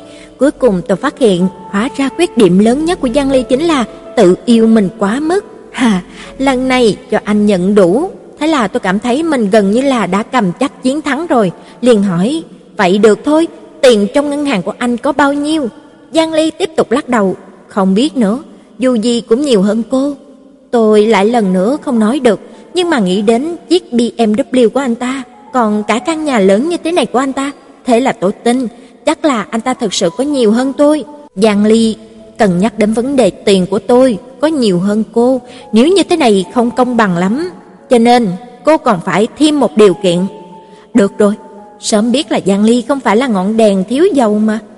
Giang Ly, nếu tôi thắng, cô sẽ phải từ chức. Tôi kinh ngạc, vì sao chứ? Công việc của tôi bây giờ rất tốt, ngoại trừ cấp trên đôi khi có chút vô vị, những thứ khác cơ bản chẳng có gì bị bắt bẻ, lại còn rất là nhiều tiền. Giang Ly nhướng mày nhìn tôi, cô không đồng ý à? Tôi đương nhiên là không đồng ý, nhớ là lúc đầu Phương Khải kia cũng đã tăng lương gấp đôi cho tôi, công việc như thế này có soi đèn lồng đi tìm cũng không có tìm được. Không đồng ý thì bỏ đi, vốn dĩ tôi cảm thấy lên tạp chí cũng chẳng có đơn giản như vậy. Tôi giữ lấy tay của Giang Ly, đồng ý đồng ý, tôi đồng ý mà. Giang Ly hiếm khi kích động đến mức mà không có lý trí như thế này, xem ra lần này tôi thắng chắc rồi, không nắm chắc cơ hội, cả đời này sẽ hối hận. Giang Ly cúi đầu nhìn tay tôi, nhếch khóe miệng nói, thỏa thuận thành công. Trái tim thấp thỏm của tôi coi như là đã bình tĩnh lại. Lúc này Giang Ly lại nói, nhưng mà tôi cảm thấy cô hình như là đang lợi dụng tôi. Tôi hùng hồn quở trách anh ta, chuyện đã bàn xong rồi, quân tử nhất ngôn, tứ mã nan truy. Không được, tôi không tin tưởng vào nhân phẩm của anh, chúng ta cần phải ký hợp đồng để mà đề phòng bất trắc. Nói xong, không đợi cho Giang Ly phản ứng, tôi chạy đến thư phòng loạt soạt, loạt soạt viết ra hai bản hợp đồng, ký tên trước sau đó đưa cho Giang Ly. Giang Ly cầm bút, chần chừ không muốn ký. Tôi cảm thấy không công bằng, hay là chúng ta không đánh cược nữa nhé. Tôi chống tay vào eo, không được, anh làm sao có thể nói mà không giữ lời chứ, anh có còn là đàn ông nữa không? Thế là dưới sự uy hiếp đàn ông luận, Giang Ly ngoan ngoãn ký tên. Tôi cười hiếp mắt, cầm lấy bản hợp đồng, bắt đầu mơ tưởng về tương lai đẹp đẽ. Giang Ly bị tôi thắng hết sạch tiền. Đúng lúc đó, giọng nói của Giang Ly thức thời vang lên, Quan Tiểu Yến, ngày kia là sinh nhật của tôi, quà sinh nhật của tôi cô đã chuẩn bị xong chưa? Câu nói này đã lôi tôi quay lại hiện thực. Chương bốn mươi mốt. Tôi đang cân nhắc, tôi đang cân nhắc trên thế giới này có một thứ nào không cần lãng phí tiền lại nhận được sự thích thú và yêu thích của tên biến thái soi mói nào đó không? Hay là tôi tặng anh ta một món quà đồ nghệ thuật nhỉ? Biến thái thông thường tương đối thích là nghệ thuật, mà nếu tôi muốn mua một món đồ nghệ thuật có thể coi là vừa mắt Giang Ly, có khi tôi phải phá sản mất. Thế là cứ để cho quan đại nghệ thuật gia tôi đây tận tay làm ra một tác phẩm nghệ thuật tặng cho Giang Ly đi. Thật ra nghệ thuật là một thứ rất là quyền bí, mập mờ, Thứ đồ khó nhìn cũng không hề gì, chỉ cần bạn có thể khoác lác cho nó thành một bông hoa thì đồ có khó coi hơn nữa cũng có thể khiến cho người ta tranh nhau mà bỏ tiền ra mua. Do thời gian cấp bách và tất cả những hiểu biết về nghệ thuật của tôi cũng có hạn, cuối cùng tôi quyết định tặng Giang Ly một món đồ sứ nghệ thuật. Bất luận là thành cái gì cũng là, tôi làm bằng cả tấm lòng, phù hợp với yêu cầu của Giang Ly. Thế là ngày hai mươi tư tháng mười hai, tôi xin nghỉ một ngày, lôi Hạp Tử đến một tiệm đồ gốm quy mô không hề nhỏ. Vừa nghe thấy ngày mai là sinh nhật của Giang Ly, hôm nay tôi mới chuẩn bị quà cho anh ta, Hạp Tử liền cốc vào đầu tôi, chửi tôi thậm tệ. Tôi u oán bị cô ấy ngược đãi, trong lòng nghĩ, cậu thì hiểu cái gì chứ? Tôi cảm thấy mình rất là có năng khiếu nghệ thuật, đến chủ tiệm cũng khen tôi như vậy, bởi vì người có thể đem một chiếc lọ hoa bình thường làm đến mức xiên quẹo, méo mó trăm nghìn lỗ thủng như thế này, thật sự là không thấy nhiều. Người không có thế cục nhất chính là Hạp Tử. Cô ấy nói tác phẩm nghệ thuật của tôi là điển hình của sự khủng khiếp. Tôi lại lần nữa than thở, cậu thì hiểu cái gì chứ? Đương nhiên cũng phải nói, tuy tôi làm tác phẩm này rất là nghệ thuật, nhưng mà tôi cũng không thể không thừa nhận nó rất là xấu. Hạp Tử cuối cùng cũng không thể nhìn nổi nữa, tự mình làm một chiếc bát rất đẹp, sau đó bưng chiếc bát nói, hay là chúng ta khắc chữ lên trên. Tôi nhìn chiếc bình qua xấu xí chẳng ra hình dáng gì của mình, vốn gì đã xấu rồi, nếu có thêm nét chữ non nớt của tôi, há chẳng phải là càng khó coi sao? Thế là tôi cười hì hì với Hạp Tử nói, được thôi, cậu khắc giúp mình đi. Hạp Tử dùng khuỷu tay đập cho tôi một cái nói, cậu nói linh tinh cái gì vậy? Chẳng phải đây là quà sinh nhật cậu tặng cho Giang Ly sao? Đương nhiên là cậu phải đích thân khắc. Tôi mặt mày khổ sở nhìn cô ấy, không nói gì. Có lẽ Hạp Tử hiểu được nỗi khổ của tôi, thế là nói, cậu là đồ ngốc, không khắc tiếng Trung không được sao? Chúng ta có thể khắc tiếng Pháp, tiếng Nhật, tiếng Mãn Thanh, tiếng Mông Cổ, chọn một loại nào mà Giang Ly đọc không hiểu chẳng phải là được sao? Cũng đúng, tôi thật ngốc. Tôi tràn đầy hy vọng nhìn Hạp Tử, vậy thì cậu biết tiếng Pháp, tiếng Nhật, tiếng Mãn Thanh, tiếng Mông Cổ không? Hạp Tử lắc đầu, mình chỉ đưa ra ý kiến thôi. Tôi lại tức xì khói rồi. Lúc này Hạp Tử đột nhiên chỉ vào một tờ áp phích rất lớn trên mặt quầy rồi nói với tôi, cậu xem, trên đó toàn là những chữ cổ quái hiếm đấy, chắc chắn có thứ chúng ta cần. Nói rồi cô ấy kéo tôi đến phía trước. Hạp Tử chỉ vào một chỗ của tờ áp phích nói, cái này mình biết, happy birthday, sinh nhật vui vẻ. Thừa lời, cái này thì mình cũng biết. Tay của Hạp Tử di chuyển xuống dưới. Cái này là tiếng Pháp, nghĩa là gì? Không biết, dù gì cũng không có nghĩa là chào bạn. Tôi thật là muốn đạp một phát vào cặp mông phễnh của cô ấy để xả hết sự bất mãn. Đúng lúc mà tôi do dự, có cần tấn công vào mông của Hạp Tử không? Một giọng đàn ông từ bên cạnh chúng tôi truyền đến, đó cũng là nghĩa sinh nhật vui vẻ. Tôi và Hạp Tử cùng ngẩng lên, nhìn thấy một ông chú khoảng hơn bốn mươi tuổi, đầu đã hói, đứng rất gần Hạp Tử. Con người của ông ta đảo liên tục, đảo qua đảo lại cũng không rời xa bộ ngực chữ D của Hạp Tử. Hạp Tử đứng thẳng người, lùi ra sau hai bước, cảnh giác với ông ta. Ánh mắt thù địch và khinh bỉ của tôi và Hạp Tử đều không có chút xíu ảnh hưởng nào đối với vị đại thúc kia. Ông ta hoàn toàn quên tôi, đi đến trước tờ áp phích, chỉ vào chỗ hàng có chữ cái chấm tròn nhỏ bên dưới lòng tiếng Pháp nói, đây là tiếng Đức, cũng có nghĩa là sinh nhật vui vẻ. Sau đó tiếp tục di chuyển xuống dưới, tiếng Ý, tiếng Tây Ban Nha. Hạp Tử nhìn dáng vẻ đắc ý của ông ta, liền lên tiếng cắt ngang, vậy thì chữ cuối cùng thì sao? Ánh mắt của tôi cũng di chuyển đến hàng chữ cuối cùng bên dưới, đó là một hàng chữ cái rất kỳ quái, tôi cũng chưa nhìn thấy. Ông chú hói đầu có chút khó xử, đây hình như là tiếng Do Thái, còn về ý nghĩa, Hạp Tử khoa trương cười nói, ý nghĩa đương nhiên là sinh nhật vui vẻ, lão nương tôi sáu tuổi đã học tiếng Do Thái rồi. Ông chú đầu hỏi hồ nghi nhìn Hạp Tử, cuối cùng lẳng lặng chuồn đi trong tiếng cười của cô ấy. Tôi khoác vai Hạp Tử, chọc vào ngực của cô ấy một cái, cười dâm đãng nói, cô gái, khi mà cô sáu tuổi đến câu cài đồng đang buổi ban trưa cũng không thuộc hết nhỉ? Hạp Tử nhìn tôi một cái, bớt thừa lời đi, nhanh chóng khắc chữ, chính là khắc chữ Do Thái này. Tôi lại nhìn một cái vào chuỗi phù hiệu kỳ quái kia nói, rốt cuộc có phải ý nghĩa là sinh nhật vui vẻ không? Vậy nếu như mà là câu chửi, Giang Ly chắc chắn sẽ mổ xẻ tớ. Hạp Tử gõ một cái vào đầu tôi, mình nói này, đầu của cậu có thể khai thông một chút không? tất cả các hàng chữ đều là sinh nhật vui vẻ, làm sao mà đến dòng chữ cuối cùng lại biến thành một câu chửi được chứ? Tôi nghĩ thấy cũng đúng, thế là tiện tay cắt lên, cứ cho là một câu chửi đi thì Giang Ly xem cũng không có hiểu. Tôi khắc xung quanh bình qua câu sinh nhật vui vẻ bằng tiếng Do Thái, những phù hiệu cổ quái này được khắc đầy thân, một thứ đồ nghệ thuật trừu tượng, càng làm tăng thêm cảm giác thần bí, đem nghệ thuật hiện đại và truyền thống kết hợp với nhau, đây chính là tác phẩm của thiên tài. Đương nhiên rồi, Hạp Tử lại có cách nói khác đối với kiệt tác này của tôi, chẳng ra cái thể loại nào. Tôi hận Hạp Tử, hận sâu sắc. Khi tôi ôm tác phẩm nghệ thuật thiên tài kia về nhà, trời đã tối rồi. Hôm nay là đêm Giáng sinh, trên đường tôi nhìn thấy rất là nhiều đèn, trên cây thông Noel rất đẹp. Tôi vừa dạo đến cửa, liền bị một cây thông Noel nhân tạo rất lớn trong phòng khách làm cho ngạc nhiên.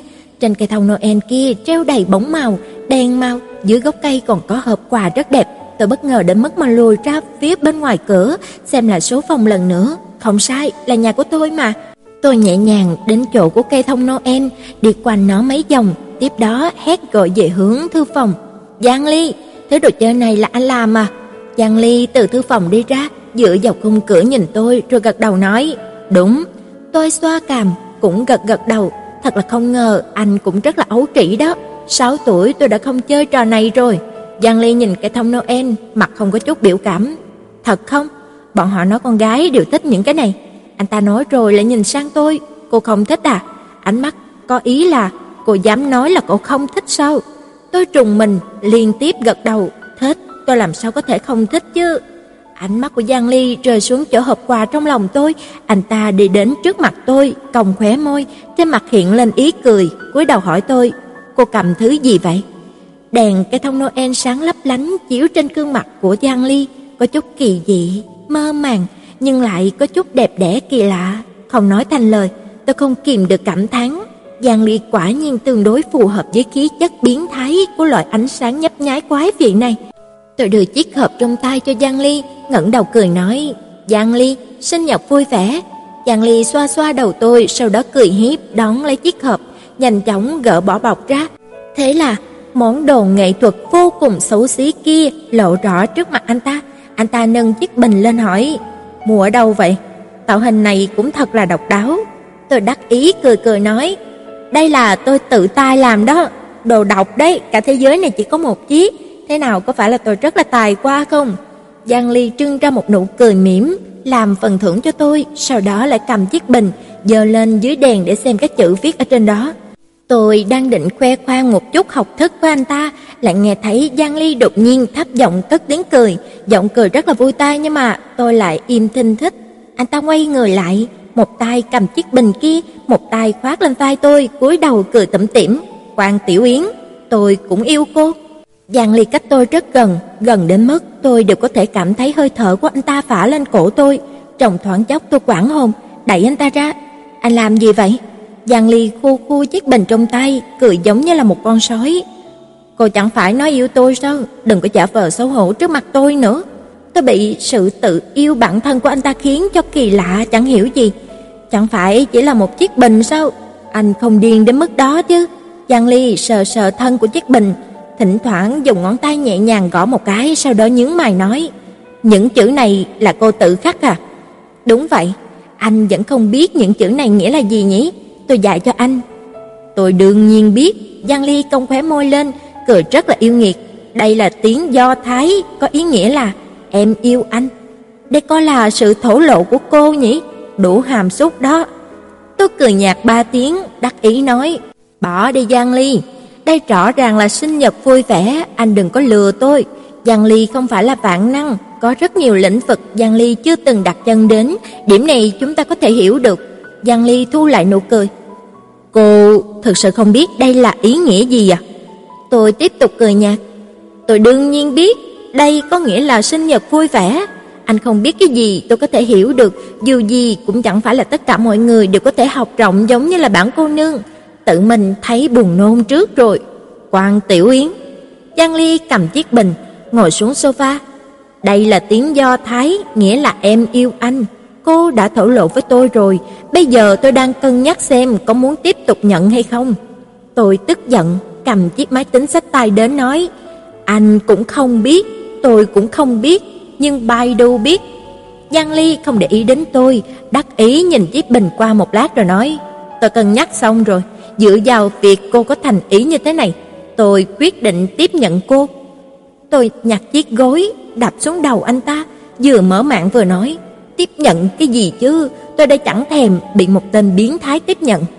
Giang Ly ôm chiếc bình qua ngồi trên sofa, không nói gì, cũng không có bất kỳ phản kích nào đối với tôi. Tôi cảm thấy có chút kỳ quái, sao anh ta lại đột nhiên ngoan ngoãn thế này, nhưng mà cũng lười chẳng buồn để ý đến anh ta, vội vàng mở trang web và bắt đầu tìm kiếm. Tìm thấy rồi, tìm thấy rồi, tôi cướp lấy chiếc bình qua của Giang Ly, nhìn chữ viết trên đó, đối chiếu từng chữ một, sau đó tôi liền kinh ngạc, không giống nhau, thật sự là không giống nhau. Chữ trên bình qua và chữ sinh nhật vui vẻ bằng tiếng Do Thái trên mạng tìm được thì không có giống nhau. Tôi hoài nghi là bởi vì chữ tôi khác xấu quá, thế là lại đối chiếu lần nữa, cuối cùng xác định thật sự là không có giống nhau. Một cánh tay duỗi đến, cầm chiếc bình qua xấu xí kia đi. Giang Ly ôm chiếc bình, đắc ý nói, Quan Tiểu Yến, cô còn có thể ngốc hơn một chút nữa được không? Tôi không phục, tìm ra chữ em yêu anh bằng tiếng Do Thái, lại đối chiếu một lần nữa. Kết quả không cần đoán cũng biết, tôi dựa vào sofa, một chút xẹp hơi. Giang Ly, trả lại chiếc bình qua đó cho tôi nhé, ngày mai tôi sẽ tặng cho anh một chiếc đẹp hơn. Không sao, tôi thích thứ xấu xí, ví dụ như là chiếc bình qua này, lại ví dụ như... Anh ta ngừng lại, ngước mắt lên nhìn tôi. Cô, tôi tức giận nhào đến phía anh ta muốn cướp lại chiếc bình qua kia. Thiện tay tôi không thể mất cho người này. Giang Ly nhanh nhẹn đứng dậy, cầm chiếc bình qua để sau người, sau đó cúi đầu nhìn tôi, bổ nhào lên sofa. Anh ta lắc đầu thở dài nói, Quan Tiểu Yến, cô có thể có chút thể diện không? Đồ đã đem tặng rồi, cô còn có mặt mũi mà lấy lại sao? Tôi bò lên sofa không động đậy, bi phẫn muốn đập đầu vào tường. Giang Ly lại không có ý muốn ngăn cản, anh ta quỳ xuống, dỗ dỗ vào đầu tôi, cảm giác đó gần như là giống đang vỗ con chó lông vàng anh ta nuôi vậy. Sau đó anh ta chống cằm lên sofa, đắc ý nhìn tôi, mặt của anh ta cách mặt tôi rất gần, tôi có thể nhìn thấy lông mi dài dài của anh ta đang lay động, thật là muốn nhổ từng sợi, từng sợi một. Tôi là phụ nữ, lông mi cũng không có dài bằng anh ta. Mắt của Giang Ly nhìn tôi không chớp nói, Quan Tiểu Yến, tôi luôn cảm thấy cô cố ý, cô thật sự muốn thổ lộ với tôi có đúng không? Tôi uể oải trừng mắt lườm anh ta nói, xin anh đó, dù tôi không có bản lĩnh hơn nữa, cũng sẽ không có thổ lộ với một người đồng tính như anh được chưa nào? Vậy, vậy thì nếu như tôi không phải đồng tính thì sao? Tôi duỗi một tay, vỗ vỗ vào vai của Giang Ly an ủi. Đứa trẻ ngoan, việc này không có nếu như, phải là phải. Vậy nếu như tôi là người lưỡng tính thì sao? Vậy thì càng biến thái rồi, anh không phải thực sự là lưỡng tính chứ. Giang Ly đứng dậy, cúi mắt nhìn tôi, khinh bỉ nói, làm sao có thể, loại phụ nữ như cô, tôi không thể thích được. Tôi cảm thấy lời này của Giang Ly rất là kỳ quái, nhưng mà lại không biết kỳ quái ở đâu. Thế là tôi đành cười nhạt đáp, yên tâm đi, loại đàn ông như anh đây, tôi cũng không có thích nổi. Để ủng hộ kênh, quý vị có thể để lại bình luận, cũng như chia sẻ, hoặc có thể ủng hộ tài chính trực tiếp về các địa chỉ đã được ghi ở phần mô tả.